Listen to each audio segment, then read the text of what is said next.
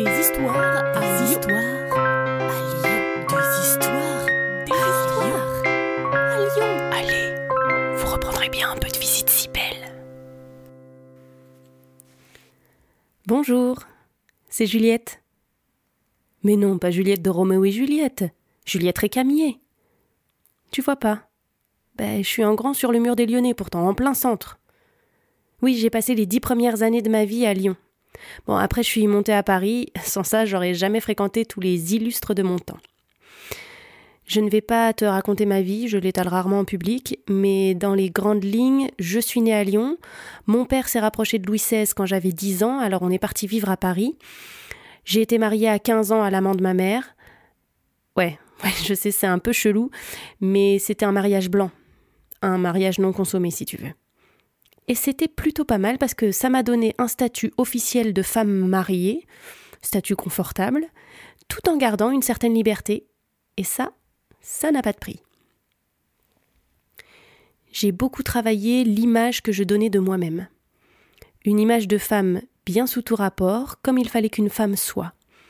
Et une fois que tu présentes bien, que ton image correspond aux attentes, bah tu peux beaucoup plus facilement rencontrer plein de monde, être libre dans tes relations, tout ça, tout ça. Bon, de toute façon, si t'étais trop rebelle, tu risquais de terminer guillotiné. Il n'y avait pas Insta de mon temps et pourtant j'avais déjà bien compris l'importance de l'image. Non, nous ce qu'on faisait c'était des salons. Ouais, bah c'est pareil, hein. Fallait avoir du réseau, fallait interagir avec tout le monde et fallait avoir un peu de référence culturelle.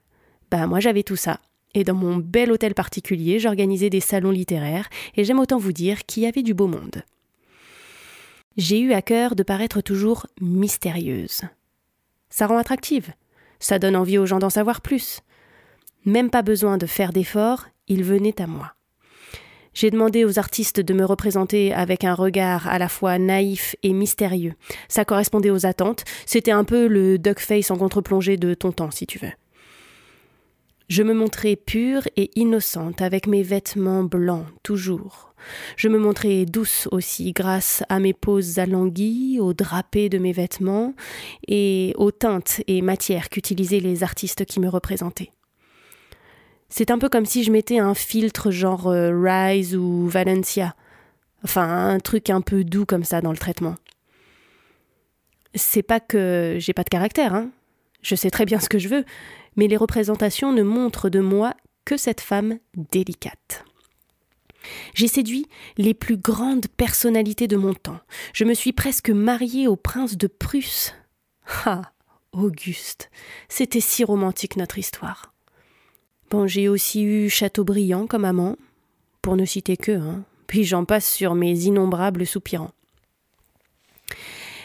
J'avais vraiment choisi mon style, un style un peu antique, je dirais. Souvent un peu dénudé pour être désirable, mais pas trop pour ne pas être vulgaire. Les cheveux remontés par un ruban, avec quelques mèches libres dans la nuque. Ça, ça marche hyper bien. C'est très travaillé et en même temps ça semble naturel et un postiche de cheveux pour faire du volume au-dessus. Et enfin, autre attente, la constance. En amitié, en amour, bien que j'ai eu plusieurs amants, mais surtout dans mon style vestimentaire. Du jour où j'ai choisi ce vêtement et cette coiffure, je ne les ai plus quittés de toute ma vie. Et oui, si vous vous adaptez à la mode, vous êtes comme tout le monde. Alors que si vous assumez un style nouveau et bien à vous, vous êtes unique repérable dans le temps. Bon, ok, ça m'a valu quelques moqueries de mes contemporaines qui disaient à certains moments que j'étais complètement ringarde. Mais moi, ce que je vois, c'est que ça m'a rendu intemporelle.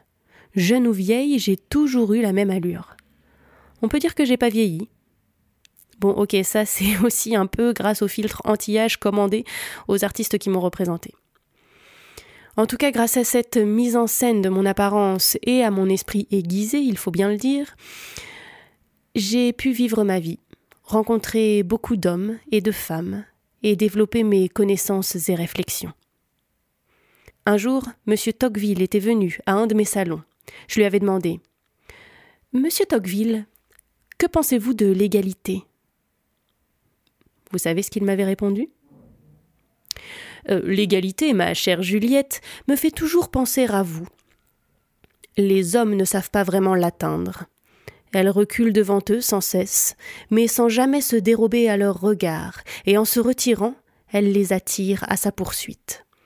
Il la voit d'assez près pour connaître ses charmes, il ne l'approche pas assez pour en jouir, et il meurt avant d'avoir pleinement savouré sa douceur.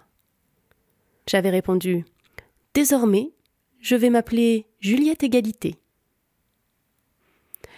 Allez, je dois partir, mais si tu veux me voir, c'est possible, au musée des beaux-arts de Lyon.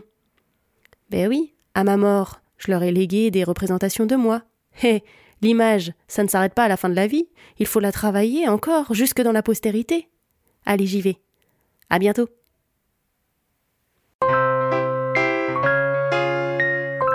Vous reprendrez bien un peu de visite si belle. Salut à vous. Une gognandise, en parler lyonnais, c'est une plaisanterie.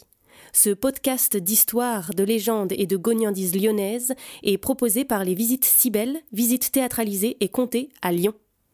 Vous pouvez nous retrouver sur les réseaux sociaux, Facebook, Instagram et Twitter. Pour réserver des visites, rendez-vous sur notre site web, vous trouverez le lien en description. Et pour connaître les prochaines histoires, abonnez-vous. Sur ce, on vous dit à bientôt.